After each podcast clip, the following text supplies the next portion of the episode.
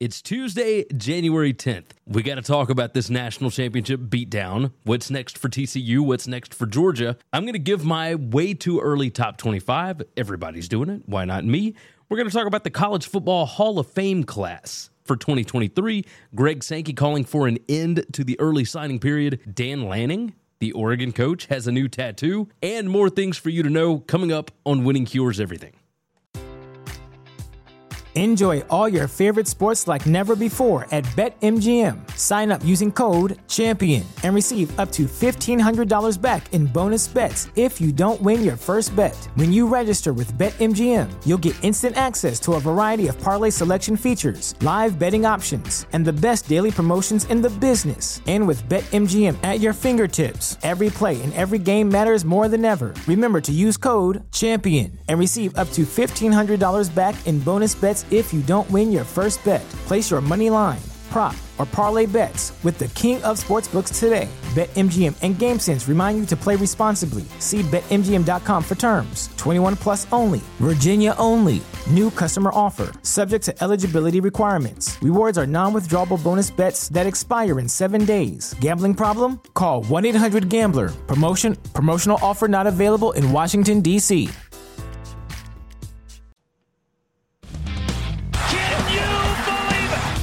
It's football. I've been watching it for 40 years. Are you kidding me? You're listening to Winning Cures Everything.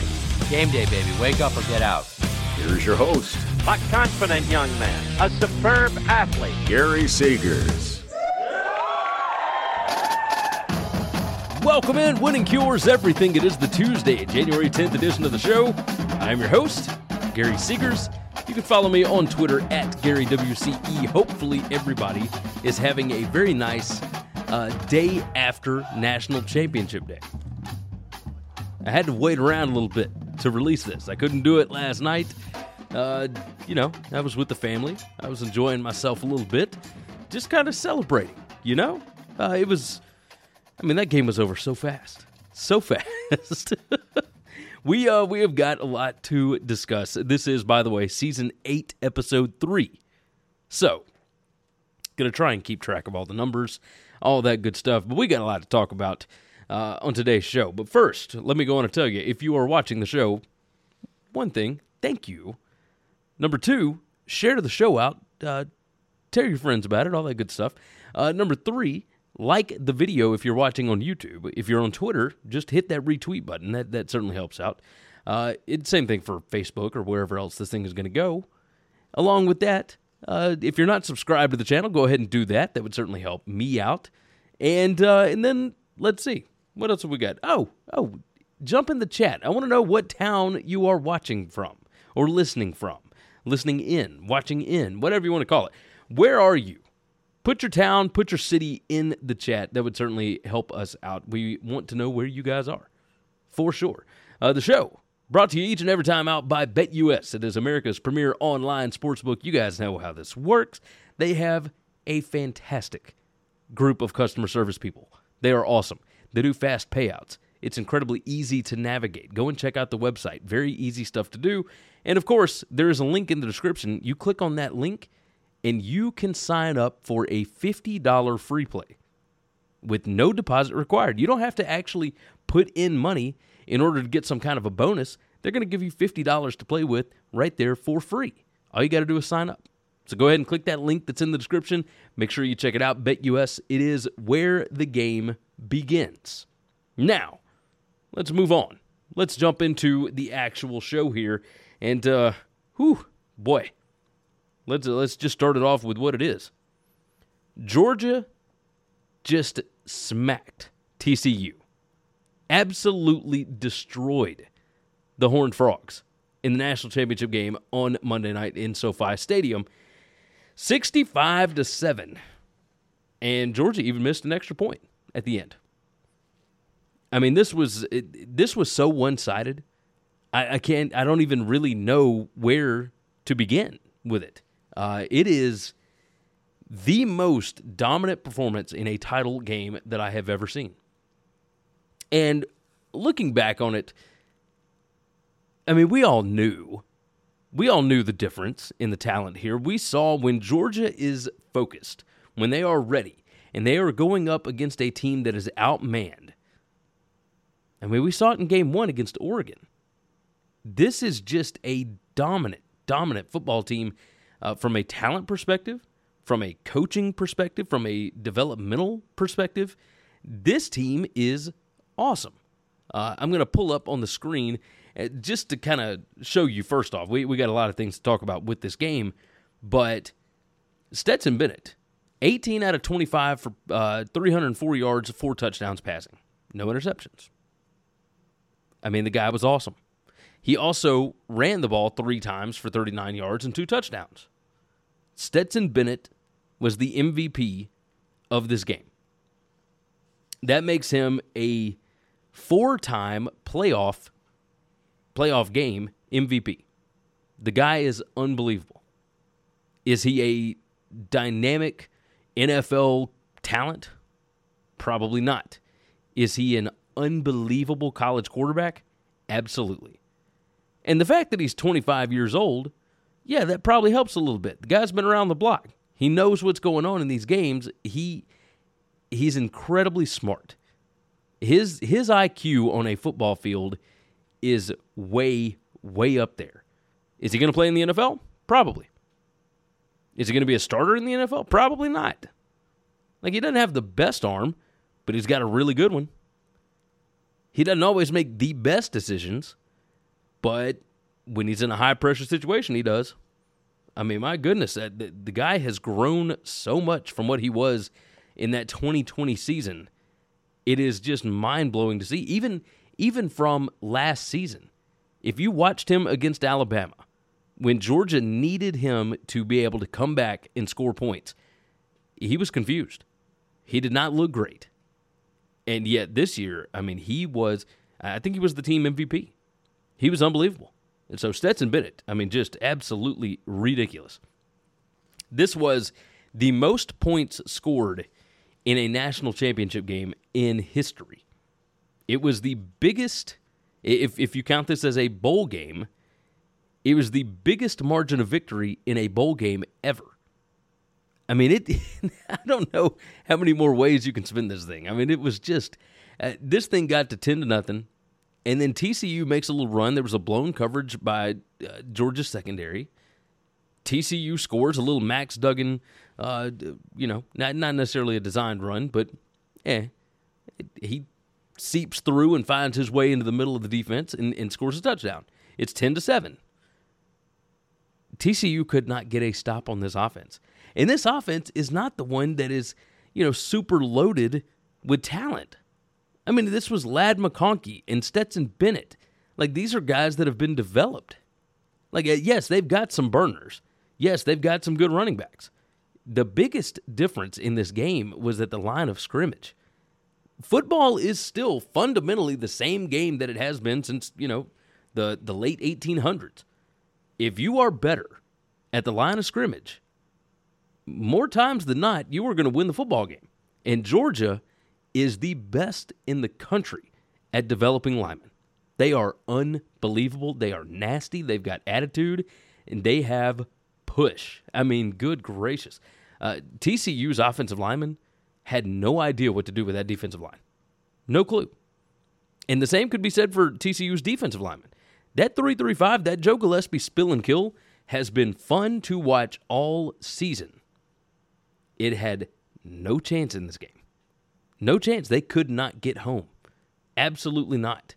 They Stetson Bennett baited some of those guys into these rushes that he turned into yardage. I mean, it was just it was masterful to watch. And what Todd Monken has done with that offense is just something to behold. Like if he stays there again this year, if he doesn't end up in the NFL, if he doesn't whatever, this guy knows football. He knows offense he has taken the pieces that he has and created just an unstoppable force with it. it just unbelievable what they were able to do in this game. Uh, Kirby, if you haven't gone on Twitter, go and find Kirby's locker room speech. You want to talk about fire? You want to talk about running through a wall for a coach? Whew, Now, don't get me wrong, it's not safe for work. We're not going to play it on the show. But this man gets it. This man knows what's up, and it's very, very entertaining to listen or to listen to. Uh, next thing I want to talk about. Oh, Georgia, middle of the third quarter, Georgia released their Hypnotoad video on Twitter. now I'm not going to show it, but man, uh, you want to talk about nuts? I mean, just the fact that they did it in the third quarter, like early third quarter. Uh, I was a little shocked that they didn't wait until the end of the game. Just a little bit shocked because I know how Kirby Smart is. Like he he's one of those guys that's not uh, the game is over when it's over. Like you play the entire 60 minutes. You do not celebrate, you don't do anything like that until the clock's hit or the clock hits zero. Period. And that just I mean it floored me. Floored me. Uh, I did want to bring this up. So cover two figures. The this guy on Twitter, he has got just a beautiful, beautiful graphic that he uses every now and then. Uh, this is the the drive chart, the drive map, and you see how many Georgia drives actually turned into touchdowns. Like it's it's mind blowing to look at this. So if you want to see it, like obviously you can go to at cover two figures or just go and follow me at Gary WCE on Twitter, of course, because uh, I, I shared it out. But man, uh, Georgia scored on 10 of 11 drives, not including kneel downs, uh, and they had touchdowns on 9 of 11 drives. TCU only managed one drive inside the 40 yard line. Like they did score on that one, so that's good. But eh, they they could get nothing done. Nothing done. It just it, it blew my mind to see this. Georgia's average starting field position was their own 34, TCU's their own 23. Echo rate, which are drives with the scoring opportunity, that's that's Parker's thing, uh, 0.92 for Georgia and 0.08 for TCU. Uh, total EPA per drive, Georgia 2.68, TCU negative 1.79. It, I, I, I can't I can't make it any any brighter than that. I mean, it's it's unbelievable. What what we witnessed was complete and total domination in this game. Just unreal to see what happened. Uh, and then, of course, towards the end there, you all saw the rain coming into SoFi Stadium, which it, it rarely rains in LA, but when it does, eh, you know, SoFi has a has a roof over the stadium. It's a roof over the field. They don't have walls. So that storm came in and it was only raining on TCU fans. I mean, just adding insult to injury. Adding insult to injury. I did want to hit on this. A lot of players were bringing up the fact that, and this, uh, how about this? We'll start this over because I, I do want to maybe clip this one. Georgia players, especially Stetson Bennett, have said multiple times that everybody doubted us. And the media just laughs it off as, yeah, yeah, yeah, you were doubted. You were number three in the country. Like, yeah, at, at one point this season, you were number three. You you got doubted, of course. Everybody doubted you. The media laughs it off. The truth of the matter is, yes, a lot of people doubted these guys, myself included. Like now, I I still knew that there was talent on the roster, but in the preseason, I had them losing to Tennessee. I had them losing one game. I had them losing in the SEC championship game to Alabama. Uh, I did not predict them to win back to back championships. So, yes, I did doubt them. And for them to be able to perform at the level that they did, they have to have that chip on their shoulder. They had to feel like they were doubted. And yes, again, they were doubted. They lost 15 guys to the NFL last year. How could you not be doubted? There, as soon as that national championship game was over, myself included, along with a lot of other media members, were trying to figure out whether or not Georgia was going to start a different quarterback. We didn't believe in Stetson Bennett. So, yes, there was doubt. For people to say that there was no doubt in Georgia is comical. Just go back a few months. It was not that long ago. Yes, people doubted Stetson Bennett. Yes, people doubted this Georgia team. It, should we have? Eh, you go back and watch that Ohio State game, and eh, You go back and watch the Missouri game, yeah. You know, it's not like this team was completely dominant like this all season. Obviously, there were doubts, but they obviously ended up one of the best football teams that we have ever seen 15 and 0. That's pretty difficult to do. This team is 29 and 1 in the last two seasons. They got two national championships. They've got a strong, strong case. How about this? A strong possibility of going, you know, back to back to back. Three-peat, if you will. That's it. Kirby holding up that third finger last night was comical. He was he was playing to the crowd. He was playing to the crowd. What is next for TCU after just a complete and utter uh, beating? Well, uh, I think that this season could be could be looked at as a good thing.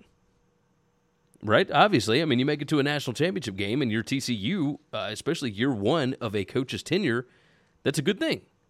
Uh, you made it to the national championship game with a coach that you did not expect, or excuse me, with a quarterback that you didn't even have starting in game one. Let's uh, let's pull up what this team is losing. They're losing a four-year starter at quarterback. They're losing more than 70% of their rushing attempts. They're losing more than 70% of their passing targets, at least two offensive line starters. And that doesn't even account for defense. Of course, this uh, tweet from Parker at Stats of War. I mean, it, Parker said this roster was at the top of its development cycle in both 21 and 22 thanks to the COVID year. Like it's this team was set up right now. You're going to lose Quentin Johnston. You're losing Max Duggan you know, the two names on the team. You're probably going to lose the running back, Kendre Miller. You're losing DeMercado. You're losing linemen. You're losing some of those transfers that came in for one season. It's going to be tough.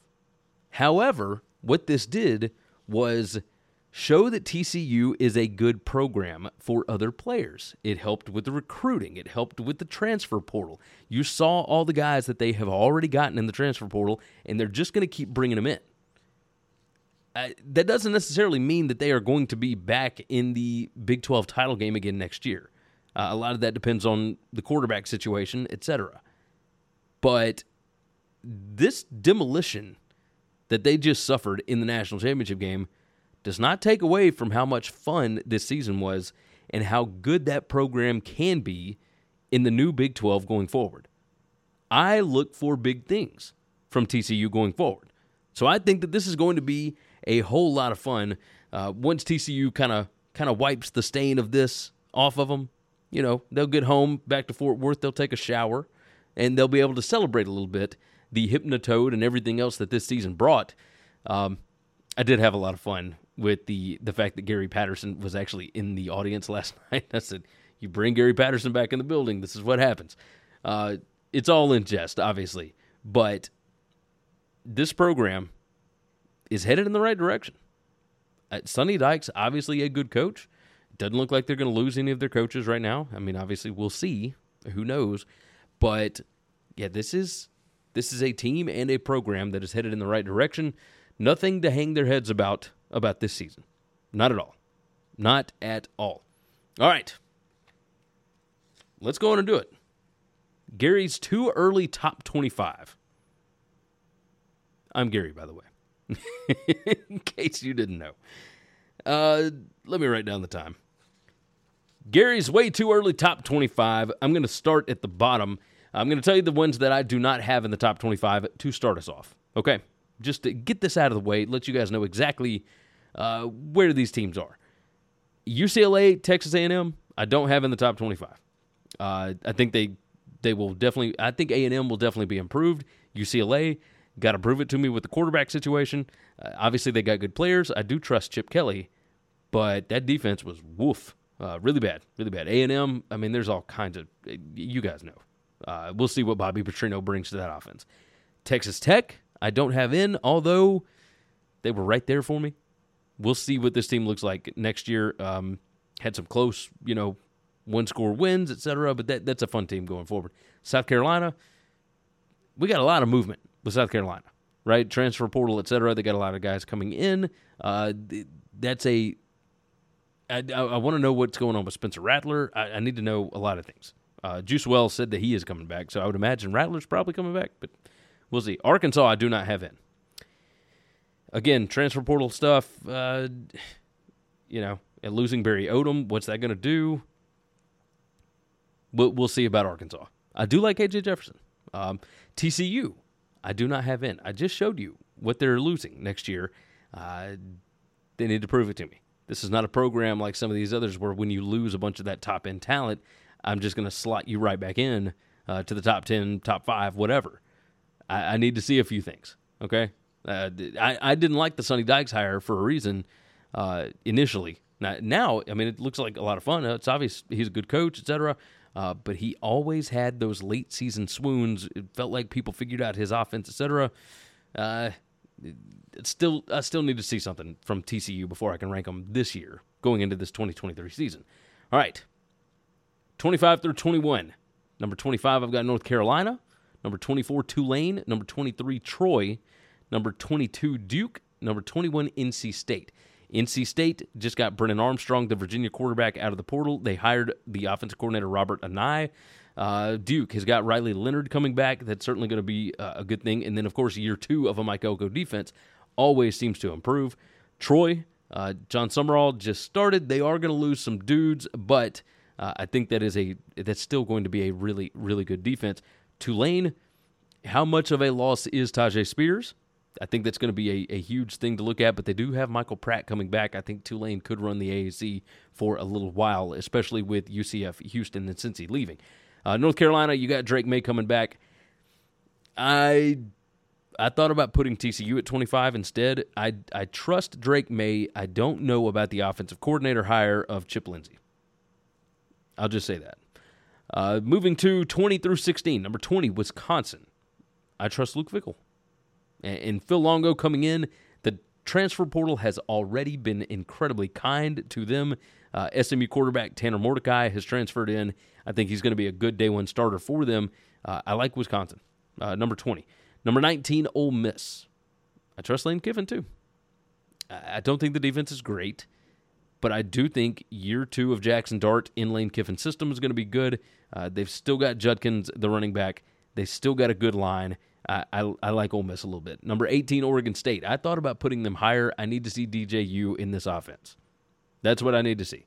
Uh, I trust Jonathan Smith. I think they're going to do insanely good things. Uh, this team has the possibility of going much, much higher on this list, but I've got them at 18 for now. Number 17, Kansas State. This one's interesting. Chris Klieman has proven time and time again that he is an incredible Big 12 coach, a very, very good coach. Um, they lose Deuce Vaughn. Who uh, who's going to step up and be the guy? Like is Malik Knowles coming back? I'm, I'm not certain about that. Uh, they do have Will Howard coming back, so you know Will Howard, massive step forward this year. Uh, we'll see what year two of the new OC's uh, tenure looks like. Um, that's Collin Klein, by the way. Number 16, I've got Oklahoma. I know they weren't great this year. I know they had a losing record. I understand that. Year two of Brent Venables should be a lot better than year one. I think year two for that defense is certainly a step in the right direction. I think having Dillon Gabriel come back is a good thing. I think they obviously need some depth. They're getting Jackson Arnold in. That's good. I, I don't know much about the running back situation, although uh, Eric Gray, like losing him, certainly hurts. I think they got some dudes there though, and I think that the lines are going to be just fine, especially in the Big 12. Uh, this year was a a weird one for that bunch. I expect them to get back to their winning ways this season. 15 through 11.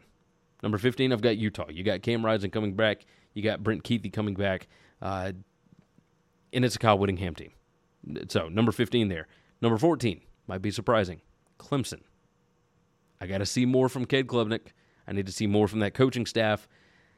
They got the dudes, uh, but this team has just been underwhelming for the last two years. Uh, I need to see more out of Dabo's bunch. Number 13, Notre Dame. This is a team that could rise significantly higher for me, but they need somebody for Sam Hartman to throw the ball to. They got running backs. They got a great line of scrimmage on both sides of the ball. Uh, defense, I think, is still really good. I need to see. I need to see who's going to throw to. Just need to see that. Number 12, I've got Oregon. Uh, Bo Nix coming back certainly helps things out, and Dan Lanning is, I'm going to say, cleaning up in the portal. Uh, I think the defense is going to be significantly improved this year, especially at the line of scrimmage. Number 11, Texas. You got dudes. You got Isaiah Neyor coming back. Uh, now they did just lose uh, Brennan Marion, their passing game coordinator. We'll we'll talk about that in a little while, but um, there are. Yeah, I've I've got questions about Texas, and and I know they went eight and five this year. I still think that they can be really really good. Uh, I think Quinn Ewers was hurt for a good portion of this season. I think that they can be better. So I will uh, I will put Texas at number eleven. So let's move to the top ten. Number 10, I've got Tennessee. Yes, I understand Vol fans are going to be incredibly hyped up after that big win over uh, Clemson in the Orange Bowl. I know that. But I still need to see either Milton or Nico at quarterback. And it, trust me, I think that Heupel is going to have this offense clicking. I, I'm with you. I get it. I don't think the loss of Alex Golesh is that big of a deal, especially for this team. I need to see the defense play a little bit better. I'm curious what the losses on the line of scrimmage are going to mean because they had some dudes, absolutely had some dudes that were brought in by Jeremy Pruitt. Uh, can Heupel recruit that line of scrimmage? So that's number 10 for Tennessee. Number 9, Washington. They got Penix back. Kalen DeBoer is always awesome. If they can get the defense shored up, this this could be a playoff competitor this year. They could be a Pac 12 uh, competitor as well. Number 8, USC. I expect big things from Caleb Williams again. Uh, they're keeping Alex Grinch as defensive coordinator. They got to up the talent on the defensive side of the ball. Number seven, I've got Michigan at number seven. I think losing Biff Poggi is going to be a bigger deal than people seem to believe. On top of that, you suffer a loss like they did in the playoff. Mm, the schedule is not as kind this coming season and along with that, yeah, Blake Corum's coming back, and Donovan Edwards is coming back, and JJ McCarthy's coming back. But this team did not win games with their offense. Like they just didn't. Like it, the offensive line is going to lose some pieces. Uh, they have cleaned up a little bit in the portal, but I, have got Michigan substantially lower than uh, quite a few people. Like they got that win over Ohio State. Man, you look back on it, that thing feels a little flukish. Uh, Michigan fans, don't bash me for that. I mean, my gosh, you guys played the game and you won it, and you won it going away. But still, eh, I've got questions. Especially because we don't know what's going to happen with Harbaugh, with the NCAA stuff. I mean, it's just, who knows? Who knows? Uh, number six, I have Alabama. Uh, this is another one. I expect that, um, I expect Ty Simpson is going to be the quarterback. Now, there's going to be a competition between him and Milroe. Jase McClellan, I think, is probably going to be your starting running back next year. I think. Uh, you still got plenty of guys on defense as well, but you're going to lose your starting safety. Uh, you're losing Branch. You're losing Battle. You're losing. Um, are you losing Battle? I, I think he's a senior. I think it's like a fifth year. I don't. I don't know. I can never tell about eligibility anymore. None of it makes sense. But um, Alabama, you know, you lose Bryce Young, you lose Will Anderson. Eh, we'll see. Is that could that actually be good for this team? Who knows? Um, I know some of y'all think that's crazy, but yeah, we'll see. Number five, I have Florida State. They got a whole bunch of dudes coming back. Year four for Mike Norvell. They are cleaning up in the transfer portal again. They had a pretty decent recruiting class. Uh, this team, this team looks legit. They are fired up. Uh, I like Florida State. Number four, I know my I know my top 25 looks different than a lot of people. Number 4, I have Penn State. I am a Drew Allar Allar, however you want to say it. I'm a Drew believer. I will say that. They got a great running back duo. The offensive line and the defensive line look incredibly strong. That defense under Manny, uh, excuse me, Manny Diaz is awesome. Like I think they're only going to get better uh, in year two under Manny. Yeah, Penn State. This is a this is a buy on Penn State for me. Uh, number three, the LSU Tigers. Uh, look, Brian Kelly has got a bunch of dudes coming back. They got the wide receivers. They got the quarterback coming back. Uh, Jayden Daniels is going to be the starter. We'll see what ends up happening after that. But man, uh, this team is pretty loaded. They got a lot of defensive guys that that were injured that are coming back. This team is going to be loaded. Uh, year two with Matt House, uh, Mike Denbrock's offense wasn't great, but they don't need them to be great. I, I, I think this team's going to be really, really good again. Number two, Ohio State. And I know you're going, well, Gary, TCU lost their quarterback, their Heisman Trophy finalist quarterback, and, and you've got them out of the top 25. Ohio State, it, they're losing all kind of guys. Ohio State replaces talent. They just do. And part of me wonders uh, this team is going to be pretty fired up after what happened losing to Michigan, what happened uh, losing in the playoff game the way that they did. I think the guys that are left over on this team are going to be fired up. And year two of a Jim Knowles defense. Year two of a Jim Knowles defense. I think this defense is going to be lights out next year. They got a ton of dudes, just a ton of dudes. And then, number one, I have Georgia. I don't think I need to explain too much about that. I know that they're losing Stetson Bennett. I don't think it matters. This is a team that is not quarterback dependent. This team could win with anybody. Back then, nah, not anybody. They needed Stetson for multiple games this year. Uh, but the way that this team is set up right now and against the schedule that they have in 2023, they can win against anybody. And you give somebody 12 games to develop at the quarterback position, yeah, I think they'll probably be ready, you know, by the SEC championship by playoff time. So, not too shabby. Let me know if you agree or disagree. On the other side, we're going to talk about Greg Sankey calling for an end to the early signing period. Uh, we're going to talk about the College Football Hall of Fame class, and we got to talk about Dan Lanning's new tattoo. First, let's do this. Let's check out some things you should know about. College football is back, and BetUS TV has you covered. Every Tuesday and Wednesday at 1 p.m. Eastern, we've got expert game analysis to help you make informed decisions before kickoff, only on the BetUS TV College Football Channel. Visit winningcureseverything.com to find everything you need to know about us, including full shows in video or podcast form, gambling picks, merch, the gear we use, and more. If you want more content from me, Gary, visit betustv.com. I host the How to Gamble on Sports show and from August through January, the BetUS College Football show. You can subscribe to both on YouTube. If you haven't already, subscribe to the podcast on Apple, Spotify, or whatever's your favorite podcast app. And if your app allows it, leave a five star written review. Visit the Winning Cures Everything web store to get all kinds of football shirts, hats, hoodies, mugs, and more. Visit winningcureseverything.com slash store to see what all we've added.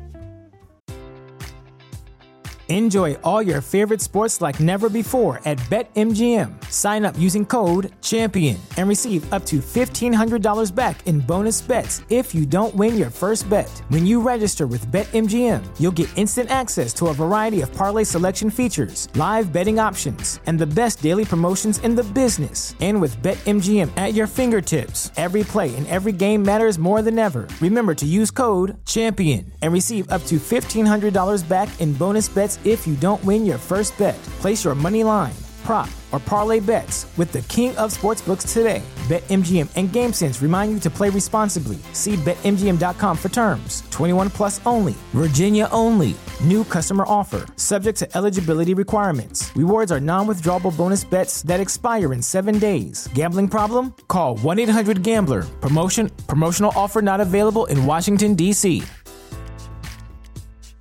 And now, back to the show. All right, let me tell you right quick Valtameri Surf Co. They are a collegiate town apparel company. Fantastic shirts. I'm telling you, the material feels incredibly comfortable.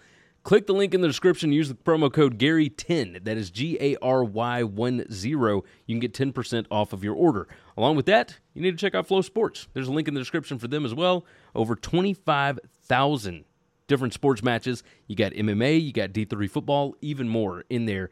Go and check it out. Just just go click on the link and check it out. See what all they've got. And I would highly highly recommend it. I've got them.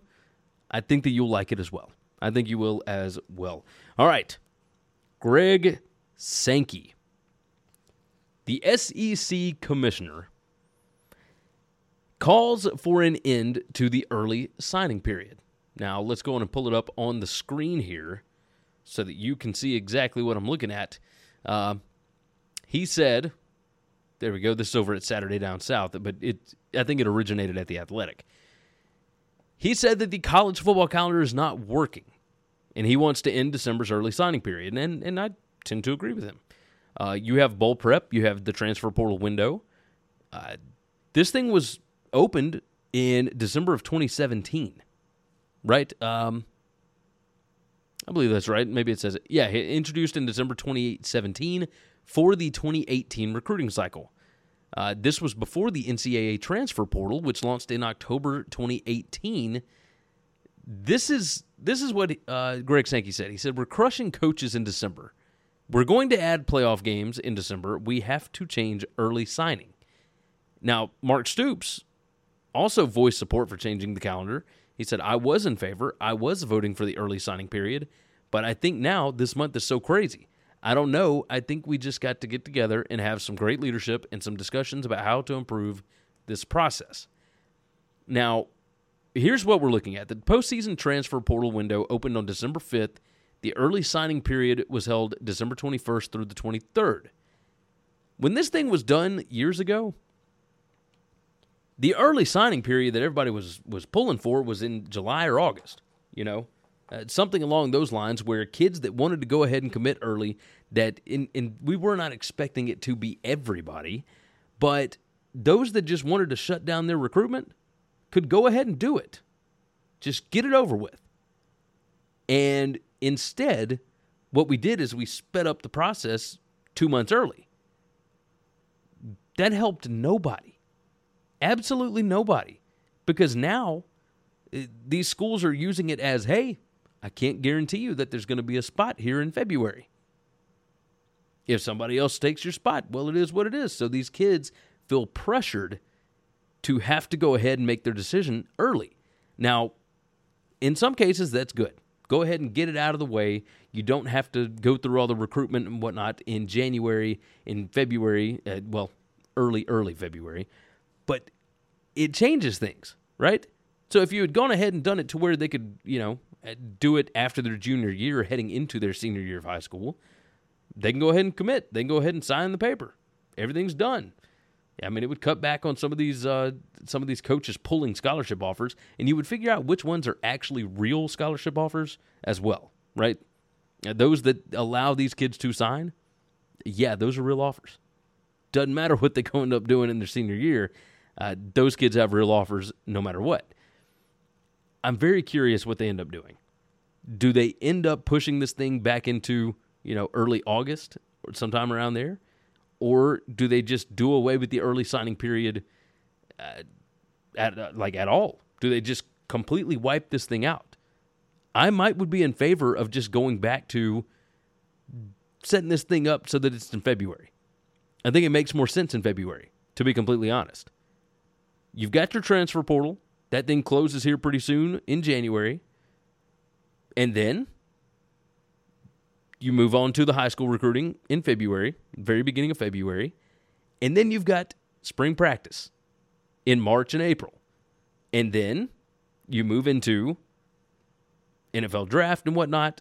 And then in May, or I guess late April and May, you have another transfer portal window and then you're getting ready for summer uh, training and all that kind of mess. Like the calendar needs to be fixed, obviously, but there are ways to make this thing work. And Greg Sankey being the first to publicly state that this thing needs to be done away with, at least the first commissioner that I've heard. Uh, cheers to him for coming out and actually saying it because it's it's pretty important, pretty important. All right, moving along, the college football 2023 Hall of Fame class. This is a big deal every single year, and there's always always big names on it. So let's take a look at it. Eric Berry, the defensive back from Tennessee, Michael Bishop, quarterback Kansas State, Reggie Bush. That's right, he's going to be in the College Football Hall of Fame. He can't have his Heisman Trophy back, but he can be in the Hall of Fame. Unbelievable. Unbelievable. Dwight Freeney, defensive end out of Syracuse, Robert Gallery, offensive tackle from Iowa, LaMichael James, the running back from Oregon, Derrick Johnson, linebacker out of Texas, Bill Kollar, defensive tackle from Montana State, Luke Kuechly, linebacker from Boston College, Jeremy Maclin from Missouri, wide receiver and kick returner. Uh, you've got Terance Mathis, wide receiver from New Mexico, Bryant McKinnie, offensive tackle from the U. Then you got Corey Moore, defensive lineman from Virginia Tech, Michael Stonebreaker, linebacker from Notre Dame, Tim Tebow, quarterback out of Florida. That's right, Tebow is now a Hall of Famer. Troy Vincent, defensive back from Wisconsin, Brian Westbrook from Villanova, of course, FCS program, uh, running back, and the University of Memphis's first ever member of the College Football Hall of Fame is DeAngelo Williams. It's pretty awesome. Now, you've got four coaches that are going in. You have Monte Cater uh, from Lakeland and from Shepherd. Uh, you have Paul Johnson from Georgia Southern, Navy, and Georgia Tech. You have, this is a surprising one, Roy Kramer. He was a head coach at Central Michigan from 1967 through 1977. He had a 71.8% winning percentage. But Roy Kramer was the commissioner of the SEC who did the first expansion for the SEC, bringing in South Carolina and Arkansas. And then he's the one that created the conference championship game. So, Roy Kramer, knocking it out. I got to double check and make sure that's the same guy. now that I'm thinking about it. Uh, and then Mark Richt. Mark Richt. Uh, let's see. Roy F. Kramer. Let's see. Let's see. Yeah, he. That is correct. He was a head coach at East Lansing High School. Yes, it's the same guy. Whew, thank the good Lord. I almost made a fool out of myself. Uh, Mark Richt, 171 and 64 at Georgia and Miami. Uh, so over 72% winning percent, or almost 73% winning percentage. Uh, Mark Richt gets into the Hall of Fame. Cheers to that. Uh, pretty fun class this year. Reggie Bush getting in, Tim Tebow getting in, Mark Richt getting in, and uh, Paul Johnson. I mean, those are all names that I feel like everybody everybody knows, Every, or at least everybody should know. All right, we got to talk about it. Dan Lanning, the Oregon head coach, has a new tattoo. And I did not anticipate this being a topic of conversation, and yet here we are. Here we are. This is Dan Lanning's family. His beautiful wife, his three handsome, healthy young boys, and that's uh, Caden Niles and Titan. And this is his new tattoo. It says each of the kids' names are tattooed on Sophia's neck. A cross necklace represents their Christian faith. And it says also on Sophia's neck is a yellow ribbon. It is the only color on the entire tattoo because it carries the most weight. Uh, she had bone cancer, and uh, and then you know healed from it. So uh, she has recovered. Um, she's been cancer free for five years as of May. Here is Dan Lanning's tattoo and how it represents his coaching career. Number one, here you have his time at Park Hill South High School in Kansas City, Missouri, area code 816. That is, of course, over next to her ear. And then you have number two, University of Pittsburgh. He was a GA at Pitt, which is right there. You have Arizona State University, where he was a GA and a recruiting coordinator in 2012 and 2013. Uh, that is number three. That is uh, right on her temple. Number four, Sam Houston State. You have a state of Texas uh, logo uh, right there, yeah, right, right under the collarbone, I guess you could say. Uh, you do have the University of Alabama, where he was a GA for a national championship team in 2015. Uh, you've got the UA, uh, kind of where a teardrop tattoo would normally be. Then you've got number six, University of Georgia. Uh, you've got Georgia beating Alabama 33 to 18 in the national championship game. Uh, he was the outside linebackers coach, and then he was the defensive coordinator when they won their national championship 33 to 18. That's right there above the eyebrow. And then you've got number seven. He is the head coach at the University of Oregon, and you have the wings and the O right there on the neck. Now, he does. He's got a boomerang on there, which uh, we believe is because of the fact that he met his wife at Outback Steakhouse when they both worked there. He does not have one for the two years that he was at the University of Memphis as the inside linebackers coach and recruiting coordinator. Um, but again, we we also, you know, I, I don't know if we're seeing all of this tattoo or if it's completed or whatever. So who knows? But I was a little bit shocked. This is on the side of his body. I was not expecting um, a huge tattoo on a head coach's side. I will tell you that. A lot of people talk about AJ McCarron's tattoos on his chest and whatnot. Uh, would not have imagined this being a thing, and yet here we are. So, uh, think it's kind of cool. Tattoos that have meaning are pretty big to me. Uh, I have, I have multiple tattoos. Uh, I have quite a few on my shoulders, on my arm, etc. All of them have meaning. All have to do with my family, etc. Uh, the way that I was brought up and whatnot. So, yeah, I'm, I'm never gonna bash on somebody for having tattoos that may or may not look a little different than what you would expect, right? But either way, uh, it is it is an interesting tattoo. I will say that. I'm curious everybody else's thoughts. Toss them in the comments. I want to know what you guys think about this. Uh, we're gonna hit some more ads right quick on the other side. Boy, we got some things that you need to know. We certainly do. We got a lot of transfers. We got some other things that are popping up. We're just gonna hit them really quickly. But let's uh, let's go and do this thing first. Let's check out some things you should know about. Follow the show on Twitter at Winning Cures, and you can follow Gary at Gary WCE. You can also follow on Facebook. Got your own podcast or web show? Looking to start one, or you're just curious how we look and sound so good? Well, we've got all the gear that we use listed on our gear page on the website. And if you order using our links, you'll be supporting the show too. Subscribe on YouTube to get not only full Winning Cures Everything shows, but individual segments and other goodies as well. We're over 6,000 subscribers, and our goal by the end of the year is 7,500. If you're interested in advertising on a show that reaches over 80,000 unique football fans per month during the season, send an email to Gary at winningcureseverything.com and we'll put together a plan that best fits you or your business. And now, back to the show. All right, let me go ahead and tell you again thank you for consuming the show however it is that you're doing it. Whether it's on Twitter, whether it's on YouTube, whether it is on the podcast. If you would, make sure that you are subscribed to the channel. Tell your friends about it. Share it out, of course, and jump in the comments. I want to know what city or town you are listening from and what you like about the show. I, I, I want some feedback. Give me, uh, give me some thoughts on what it is that you would change about the show, uh, whether or not you like it, etc. I just I want to hear from you guys. So let me know. Uh, click that thumbs up button. Click the like button, if you would. That would certainly certainly help things out algorithmically.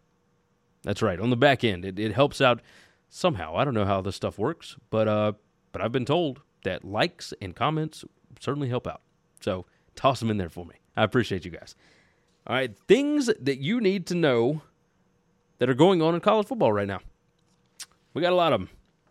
Arizona State and Colorado, it appears, are going to play in week zero. Uh, now, I don't know a ton about this, but that seems like a pretty good matchup to me.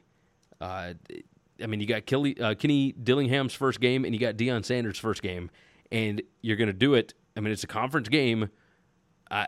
Yeah, like hook me up, give me this. Um, let's see. Reports are, and this is over at Sports Illustrated. Let's pull it up. Let's see. Next season will begin with a bang as Colorado reportedly will travel to Arizona State in week zero, according to ESPN's Kirk Herbstreit. Herbstreit made the announcement with five minutes left in Monday's national championship, citing information Buffalo's coach Deion Sanders gave him Monday evening. On game day with us, he actually gave us some news. This is for you, Herbstreit told Fowler during the broadcast. Uh, Colorado's going to open up with Arizona State in their first game, and then they're going to play TCU in their second game. Well, TCU is in week one, so obviously Arizona State would have to be week zero. Um, I think this is going to be awesome. Like I think this is that's a fun, fun matchup, a fun coaching matchup for sure. Number two on this list, Minnesota offensive coordinator Kirk Soroka, Soraka, however you want to say it. He is leaving Minnesota again. That's right. He came back for one round with PJ Fleck, and he is headed back out again. He is going to be the new offensive coordinator at Rutgers. Now, how did this come about? Was this Minnesota saying, hey, Tanner Morgan's gone. We don't need you anymore? was this Minnesota saying, hey, even with all this talent that we had this year, eh, our offense was still kind of eh. We're going to look for somebody else. Or was this just Ciarrocca not really liking PJ Fleck? I mean, this is the second time that he's left now. Remember, he left for Penn State first, and now he came back, and eh, who knows? We thought Minnesota was going to be a lot better. They did deal with a lot of injuries this year. Uh, number three, Washington State hires defensive coordinator Jeff Schmedding, who, of course, was the DC at Auburn this year, and they hired the offensive coordinator Ben Arbuckle. Now, Ben Arbuckle may not be a name that you know right off the top of your head, but if you saw what Western Kentucky was able to do on offense this year, that was Ben Arbuckle. He is a young, young dude. I think he was 26 when he was hired at Western Kentucky. He might be 27 now like young young guy, and um, and he's going to be an OC at Washington State. You can't really turn down those kind of opportunities. But he did uh, he did some good things at Western Kentucky this year. This is a big reason, by the way, why uh, the Western Kentucky coach would want to leave. Would want it, it like it, people thought it was nuts that he was going to try and get that UAB job, but eh, I mean Tyson Helton. What are you going to do? In Conference USA. You don't have the money. Like you can't keep your staff. So Ben Arbuckle is a descendant, I guess you could say, of Zach Kittley. Uh, Kittley, of course, now at Texas Tech, but gracious me. Um, excuse me. UNLV has hired Brennan Marion as their new offensive coordinator. And his go-go offense at Howard, and I think he was somewhere else along with that. Um, but he was the the Pitt wide receiver coach for uh, Addison. Um, Marion has been at Texas, and he was the passing game coordinator and the wide receivers coach. Uh, I think Marion's going to do some good things here. I, I, really like him as the OC at UNLV, much more so than I liked Bobby Petrino. Uh, this is a good spot for him in. Um, oh my goodness, what is the UNLV coach's name? I just went blank. Uh, Uh, Barry Odom. Barry Odom. Good gracious. I feel like a buffoon at this point. I got so much information just swimming in my head. Uh, number five here Liam Coen. That's right. I talked about this on the last show. Liam Coen is, in fact, going to leave the Rams. Of course, since I put up that uh, since I put up that video last week, turns out the Rams may be looking for an entirely new coaching staff because Sean McVay may not be there.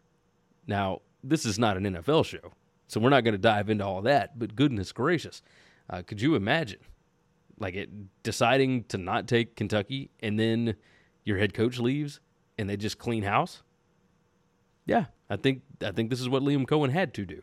Uh, all the reports are out that uh, McVay basically told his entire staff, like, yeah, if if somebody wants to hire you, I might would recommend you go ahead and take that job.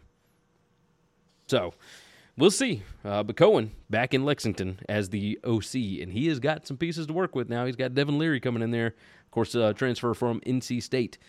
Speaking of transfers, let's go through a nice little list of them. This is number six on the list, and I've got a few that we have got to hit on. The quarterback Alan Bowman is transferring to Oklahoma State. Of course, he's been at Michigan for a couple of years. I feel like Alan Bowman has been playing football for a decade. He was at Texas Tech. He transferred to Michigan for what I thought was his senior year, and I thought that was like three years ago. But Alan Bowman still has eligibility. He is going to be Mike Gundy's new quarterback, or at least one of them. Uh, defensive back Catalon, going from Arkansas to Texas. This is a pretty big deal for that defense. Uh, if if Catalon can stay healthy, he is awesome. Like he is an immense talent. Uh, the running back Brian Battie from South Florida to Auburn. He is quick, lightning quick. So I think he's going to be able to do some big things in Hugh Freeze's offense. Uh, the wide receiver Jamari Thrash is going from Georgia State to Louisville. Yeah, uh, if you're a wide receiver, especially if you're a really good wide receiver, it makes sense to go and pair up with Jeff Brohm.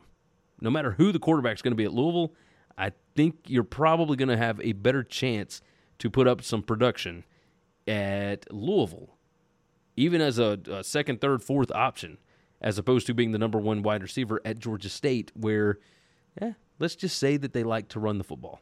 They like to establish the line of scrimmage. Uh, you got Treshaun Ward, the running back from Florida State, heading to Kansas State. Uh, I think he's probably going to take over the spot that Deuce Vaughn leaves. You got tight end Jake Roberts. That's right, Jake the Snake. leaving North Texas. He is going to transfer to Baylor, it was announced. Uh, got a couple more here. Wide receiver Josh Cobbs. That's right, Wyoming's uh, best wide receiving threat. Again, Wyoming not exactly known for their passing acumen, uh, but they have produced some stellar wide receivers. Isaiah Neyor, and of course now Josh Cobbs. He is going to Houston. So Cobbs to Houston. And the last one here, a little noise about this one today. Offensive lineman Avery Jones is going from East Carolina to Auburn. And the reason this is making some noise is because Bret Bielema shared this thing out. And hey, you know what? I'm just going to pull it up on the screen since uh, since we are now at the end of the show here. But Bret Bielema, uh, he said, college football is changing every day. Hashtag NIL. It sounds like Avery Jones was talking a lot of game about going to Illinois. And at the last minute, flopped over to uh, Hugh Freeze and Bunch in Auburn. And I mean, I can't blame him. But this this kid is 6'4", 299 pounds. I mean, looks awesome. The Auburn fans are just railing on him about being broke. Uh, yeah, it's it is so ridiculous. College football is honestly maybe I will I will say this. It is the most entertaining sport out there when you include the fan bases. That's what I'll say. All right. It's time to get out of here. You guys have been absolutely fantastic. I appreciate each and every one of you. Like the video if you would so kindly. Again, toss in your city or town. I want to know where you guys are from, where you're watching from. Would love to hear more information from you, more feedback. So toss it in there. Uh, give me some opinions on what has been going on. Give me some opinions on the college football national championship game. That was just a complete and utter beating. I got to hear more from you. I would love to do it. All right, with that said, we'll be back later on in the week, probably on Thursday. There will be more news. There always is. There always is. With that said, take care of yourself, take care of each other, and hopefully all your tickets cash this week. Thanks for listening to Winning Cures Everything. Make sure and subscribe on YouTube or your favorite podcast app, and make sure to leave a nice five star review. You can follow Gary on Twitter at GaryWCE, and the show is at Winning Cures. Be sure to check out the merch in our web store and share the show.